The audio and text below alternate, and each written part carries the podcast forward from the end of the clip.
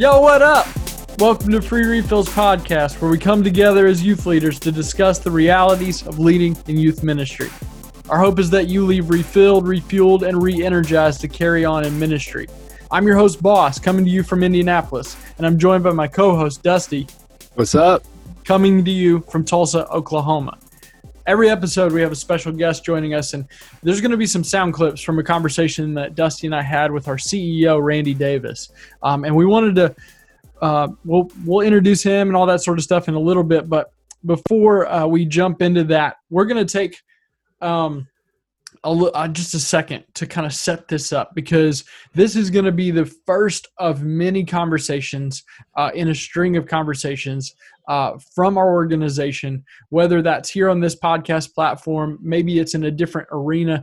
Um, but in light and in, in our current reality of what's been going on in current events and around our nation with uh, the racial tensions and the protests and the movements that are happening, um, we we need to talk about this. We need to talk about the injustice that's happened, and we're going to focus on conversations um, on how to be better in ministry and how to have conversations with our with our teenagers in our youth ministries and with our leaders. Um, and like i said it's just a string of conversations. We're not going to get it right um, quite honestly. Uh, we're probably going to say some things wrong. Um, we hope that you stay with us. Um, and we're going to do our very best. We're doing our very best to listen first and be in spaces where we can listen. Uh, us as a staff, we've been having conversations around this for a while, um, and we want to continue to have conversations because it's that important to us, and we want to talk with you about it. So that's why we're here. Um, and also, the other thing is, our organization has been around for several years, um, quite a few actually. Um, but the fact is that we haven't had this platform until now. Um, so maybe there's some some of you that maybe you're listening and you're going, why haven't they said anything? Why didn't they say anything before? I wasn't on staff. Dusty wasn't on staff. Um, several of us weren't on staff, and in fact, our staff has grown in the last few years exponentially. And many of us who care deeply about this um, and have the space to talk about this, we're here now, and so that's what we're doing. We're we're, we're going to talk about it. But again, maybe you're getting a little tense and you're not so sure about this conversation. Maybe you're not right with us yet. Um, hang with us. Just hang with us. Um, and maybe some of you are here going, finally, they're here. And we're here. So we're going to have this conversation. So, Dusty, we're going to have a conversation. Um, and then, like I said, we're going to we're going to launch into a few to- a few things that came from our, our CEO Randy Davis. Um, so we're gonna share a few clips in a second. But before we jump in, Dusty, you want to say something? Yeah, I mean, what we have to be uh, just to be 100% real is we knew that we had this platform when we started receiving texts from youth pastors in the midst of this going like hey what do you guys have resources hey uh, can you what are you guys saying like um, and i think that we have to make sure that this is a youth ministry issue we see that the yeah. that our country with generation z that's coming through is one of the most heavily diverse generations to come through if we're not going to talk about it as a church or as ministries um, we're going to miss them and so uh, we want to be here to support our youth pastors. Uh, we want to be a voice for them. We want to encourage them in this process. We want to say, "Hey, you're not alone in this process. Um, we're not. You're not alone in this journey uh, regardless of what where you're serving, urban, suburban, rural, doesn't matter. We're all in this together, so that that generation that's coming through will always get to know that hey, the church stood for stood with, uh, where they stood, and and and we encourage youth pastors through that. So, um, so like Boss said, just hang with us.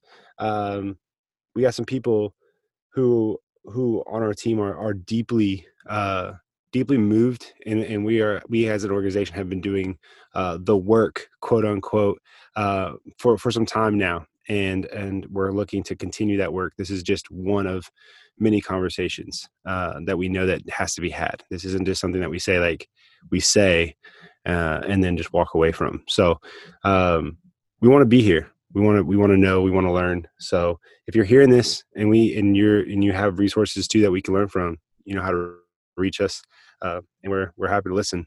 For sure, for sure. So um, we're going to jump in and uh, we're going to share some, uh, like we said before, we're going to share some clips from our CEO, Randy Davis. Um, and then uh, we're going to talk about it, and then we're going to come back and we're going to bounce between them.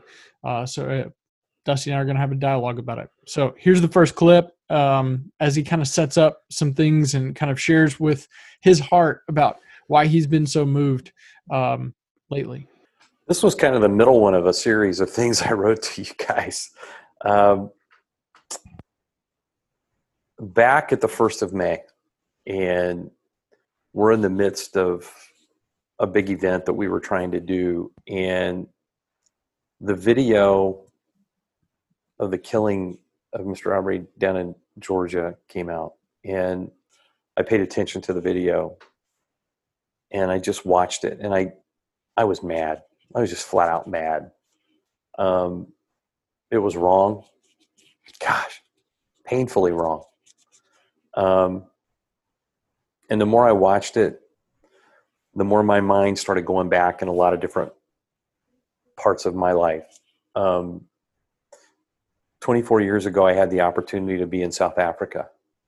I was there with three other white youth pastors that were doing youth ministry trainings across the country, just trying to help speak into the lives of youth leaders, um, which was fascinating in itself because of the cultural differences and things that we had to figure out and work through. But one of the things that happened is when we were in Johannesburg, we wanted to go to Soweto, and we really it, we weren't allowed to. It just wasn't safe. They they didn't want three guys from the states going into Soweto, a township mm-hmm. that um, where riots started in 1976, which really started the downfall of the government, um, the apartheid government in South Africa. And so we wanted to go in, and we we couldn't. So one of the guys that we were working with, one of the pastors over there, used to be in the military, so he called his military buddies, and so we all got an escort, a military escort to go hmm. in. So that was kind of unique all in itself. Um, but as we all got into this armored military Humvee kind of thing, um, we started talking to one of the gentlemen that was in there, one of the military guys who could speak English, and we're kind of joking around. And so I said to him, "You my bodyguard? Yes, yes, sir. That's my deployment for the day." I was like, "Excuse me, do I need one? I mean, is this real?" And the hmm. more we talked, it was just fascinating. So he's the guy who trailed me all day in the midst of all of that, we stopped at the center, the town center uh, of that township, Soweto. And they had, at that point, a makeshift museum because it's where the riot started. Now it's got a huge, big museum building there, and it's really kind of neat. But um, at the time, it was just a bunch of old cargo crates that um, they had put pictures and mementos and different things that had taken place in 76. And I'm standing there and I'm staring at this picture that's a very, it's now a famous picture of this 13 year old kid that was killed. Gosh, I get emotional every time I talk about it.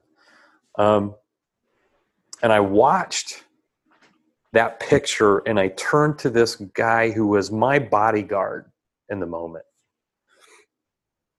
And I said to him, How does this make you feel? You're standing here guarding me, a white guy from the States, because of what took place in this very spot in 1976. Hmm. And he said to me, uh, I grew up here. I remember these riots. And I said, How do you, how are you okay with guarding me right now? And he said, You know, both sides made mistakes we need i'll never forget this. We need to learn from each other and we've got to do better. So uh, to give you a little bit of context um, what you heard was uh, at the very beginning of that of that clip was that randy had sent um, a couple emails uh, to our staff and one of those uh, that he sent to us turned into a blog post uh, which will be in the show notes, and you can you can find the link for that and, and read it yourself. And this came uh, from an honest place. Like I said, this was a string. This was an email to our staff. It was not meant and intended to go public, um, but it was from his heart, and he wanted. We felt like it needed to be shared, and so that's what he's referring to, and why it um, the the murder of of Ahmaud Arbery was so impactful to him. And that is what he's discussing and what ran through his mind in that moment. Yeah and i think that there's some really um, there's a really good moment when he's talking about standing in that that place uh, that that there was so much pain. Um, they made a memorial of it you know i mean? Like he's standing in the midst of this. Um, and i think that there's a, a piece that we we as youth pastors um, we as this people uh, who who probably happen to be white like he was in this moment kind of like want to ask hey how does this make you feel?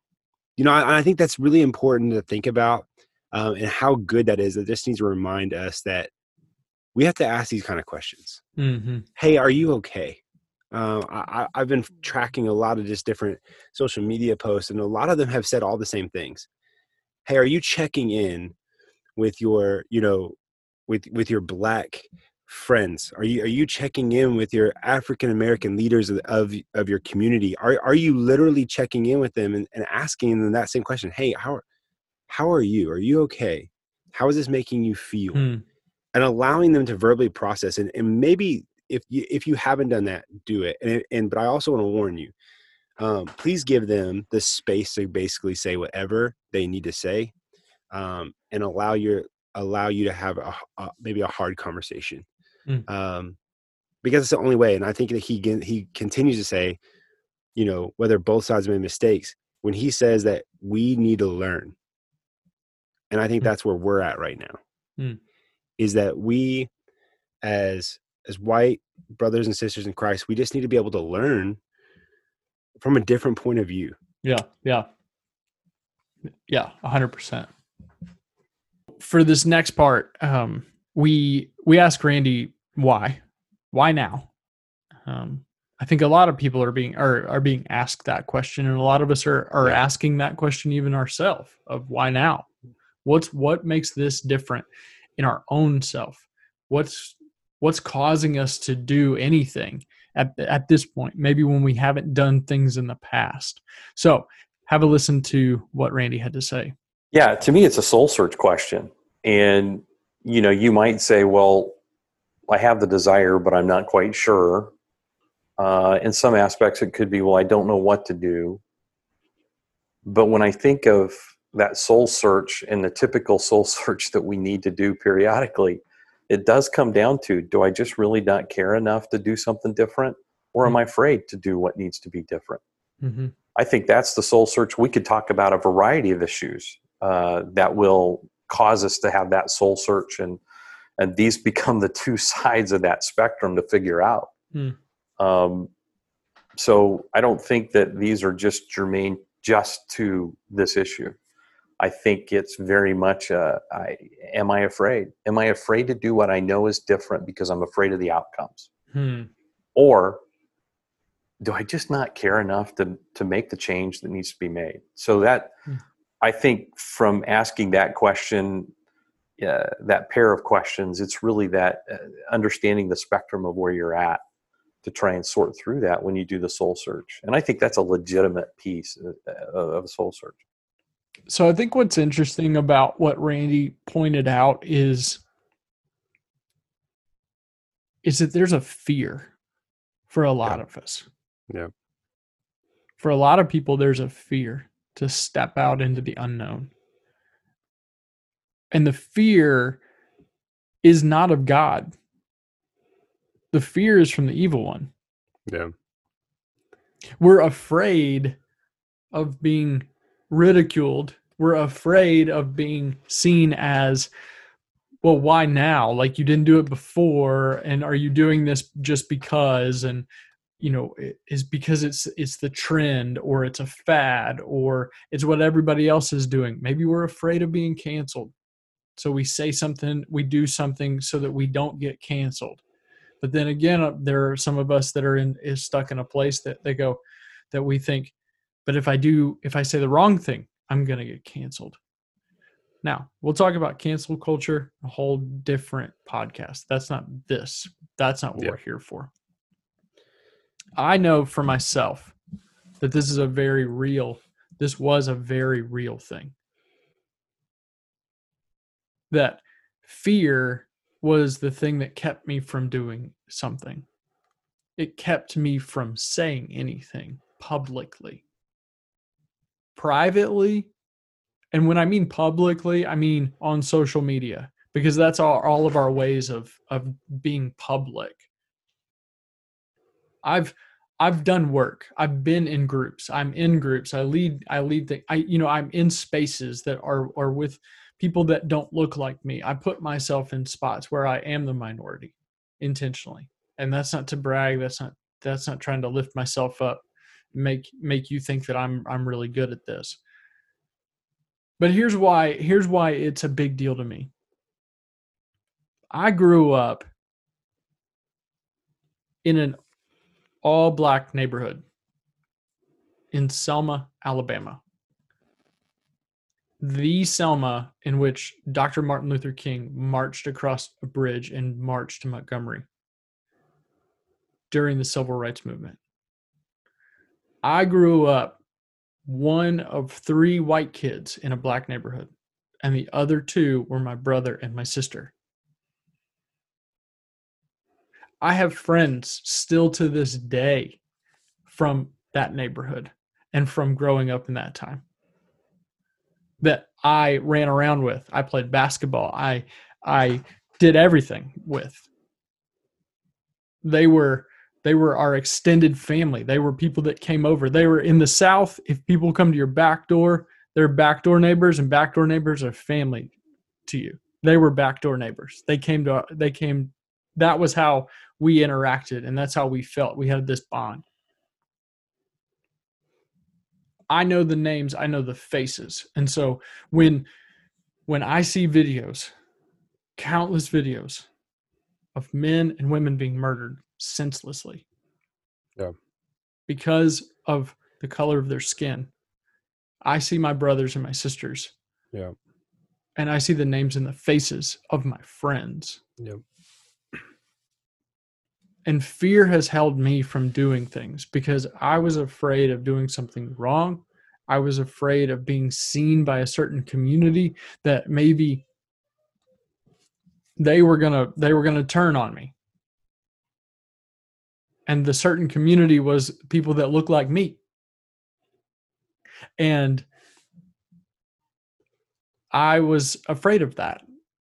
And I'm not afraid anymore because I've realized I've called it what it was. I named what it was, and I realized that there's no place for that. God didn't put me on this earth. God didn't wire me the way I'm wired to not say something. For those of you who are Enneagram people, I'm an eight. And justice runs deep in everything I do. And so when there's an injustice in the world, I'm ready to kick some doors down.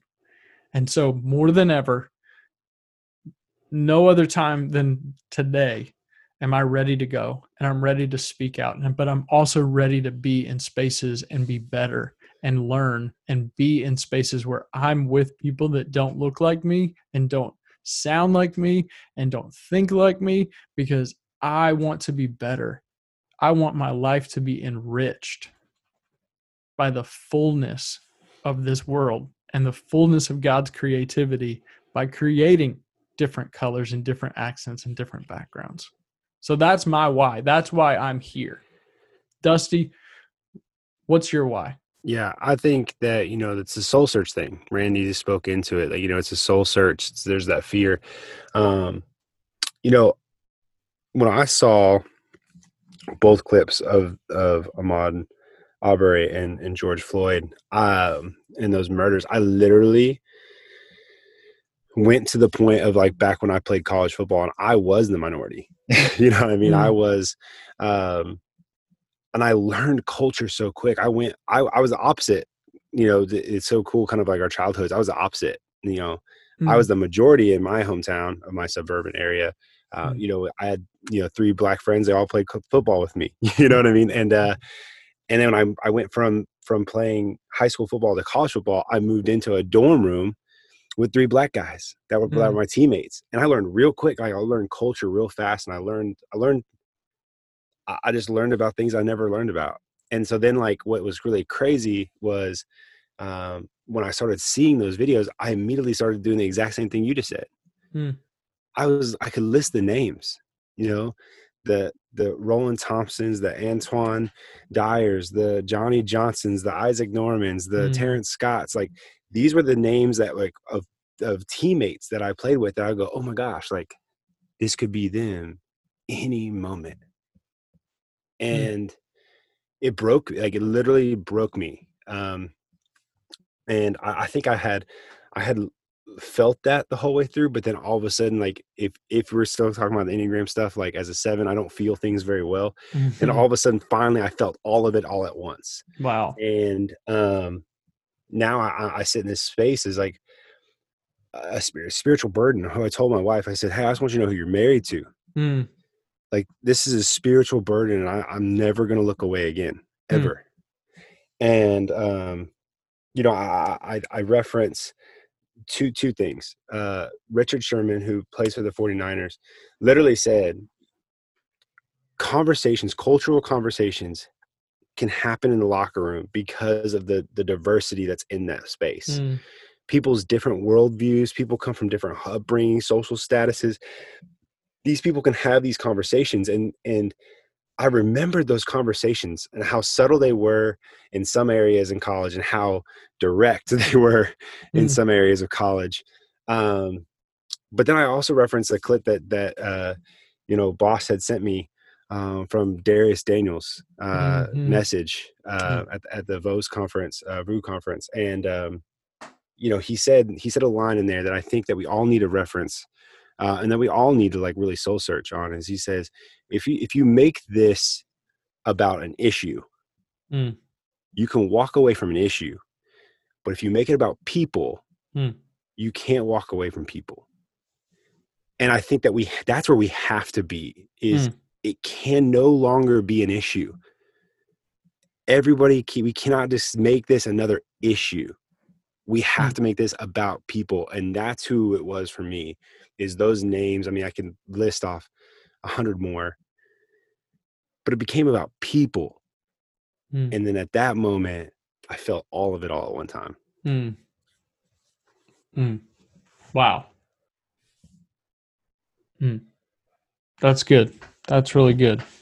so so all that being said i think that we really need to sit back as leaders and and, and i tell people this all the time well you're like well i'm not a youth pastor i'm not that you're a leader somewhere Mm. if if you're not a leader anywhere you're a leader in your home yep. and uh, men or men, you know if you're a parent you're a leader instantly like it's Right. just your role um so whoever you're leading you need to start we have to we have to soul search ask ourselves those questions of why am i feeling this this way Mm. And when you can identify that that it gives you power to know that when those people start when you start seeing all those followers start to drop off when you start to see the, those comments that come in Mm. when you know your why those things don't phase you Mm. when you know your why those things are just going that's just that's just noise hmm and and i want to say just that's the soul search is that i is that deep identification of why you're feeling it Mm. the way you're feeling it now Mm. So we're talking about why. Maybe you're asking why this is even a youth ministry topic. yeah Why is this pertinent to our lane of youth ministry? yeah There, um, is a, the fact is is that this generation, the Gen Z generation, is the most diverse generation ever. Yep. Also, we are dealing with and we get we have the privilege to walk alongside of and minister to a generation that has access to everything Yep. every piece of information and they can access every worldview and multiple worldviews every single day multiple times a day if we are not in a space where we are we ourselves are learning about other worldviews and other backgrounds and other um, perspectives Yep. to sharpen us then we will not we will lose uh, credibility with this generation yeah and so um, here's here's another segment from randy um, as he kind of talks through this and a little bit of a challenge um, for for all of us it really comes down to our discipleship issue that we have in the church today. Mm. We create these grand discipleship programs, and I'm not trying to fault any of them, but we tend to lead from transactional moment to transactional moment. Mhm. I'm going to try and change my behavior. I'm going to try and change my action. I'm going to try and change my thought process. I'm going to try and change how much time I spend in the Word. How, transactional moments. Until we get past transactional moments to transformational life change, a depth of true discipleship, will we really change?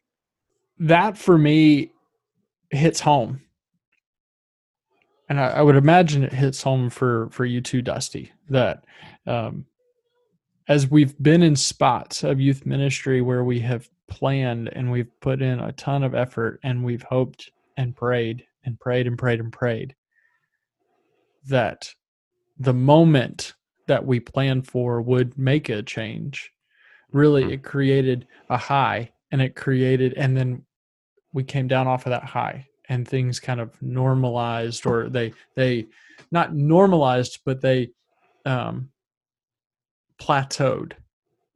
Yeah. and uh possibly even declined a little bit. And it was a very transaction moment. And like randy discussed we're talking about transformation Yeah. it's once we get rid of once we finally name the why and we name what's been holding us back and keeping us from getting to where god wants us to be and where he's preparing us for until that moment happens transformation's not going to happen Yeah. it's that moment when you realize oh this isn't a hurdle that i need to get over. It's just that i I've, i'm still holding on to the thing that's been dragging me down and i need to let go of that. I need to name it and i need to ask for help. I need to ask for forgiveness. I need to repent. I need to lament. I need to all of these things and that transformation will begin along that journey so that that's what stood out to me when when randy said that Yeah, I, I think the key word that he said is dis- discipleship, and this is probably the trigger.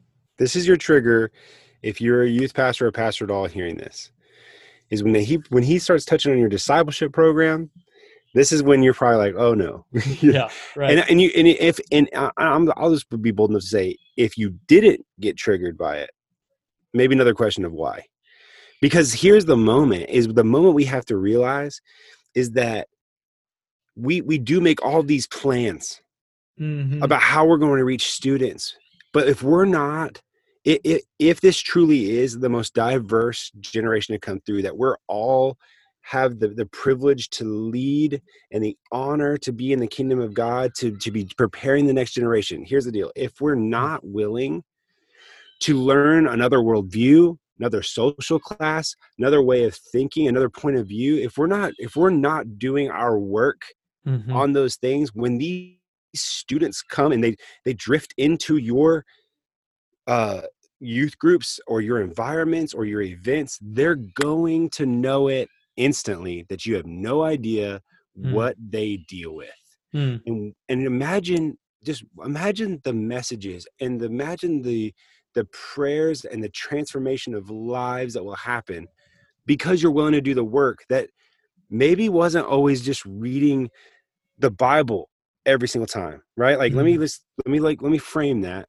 before someone starts to zone out on me we have to be studying the word right as as pastors and leaders we should be studying the word but then what are we supplementing to know about our neighbors mm. right the word says to love your neighbor as yourself if you're not going to study the culture in the which the that is around you you're not really caring about what your neighbors gone through what what kind of cultures are coming into your church what are right down the street how can you really love them if you're not willing to mm. understand mm. them and so sometimes we have to as we read the word we have to go okay now how can i learn about this over here which means maybe i have to read different books um, mm. i saw i saw an amazing thing uh, post that almost all of the the books out there that are written about um, racial injustice and just ways to learn right like on amazon are all like sold out which is i is exciting for me it's right. exciting because that means there's an, a generation that's ready to learn mm-hmm. there's a generation that's ready to learn and if we're ready to learn i think then we can have transformational moments hmm. then change happens from learning right like hmm. james says we have to be quick you know quick to listen slow to speak right and so then that, in that process learning happens hmm. where do we go from here well we stay in this space and we keep having conversations and we're going to continue to have conversations that are going to propel us into action if it hasn't already. Um, i encourage you to stick with us.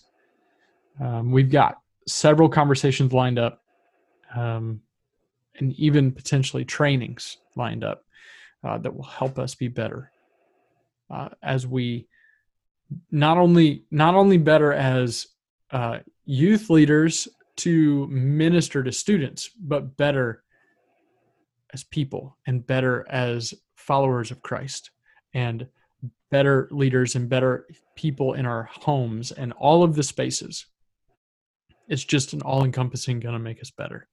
And so uh, we know that this is not the end. We know that we, um, this wasn't the only conversation that needed to have, and then we move on. We're not doing that.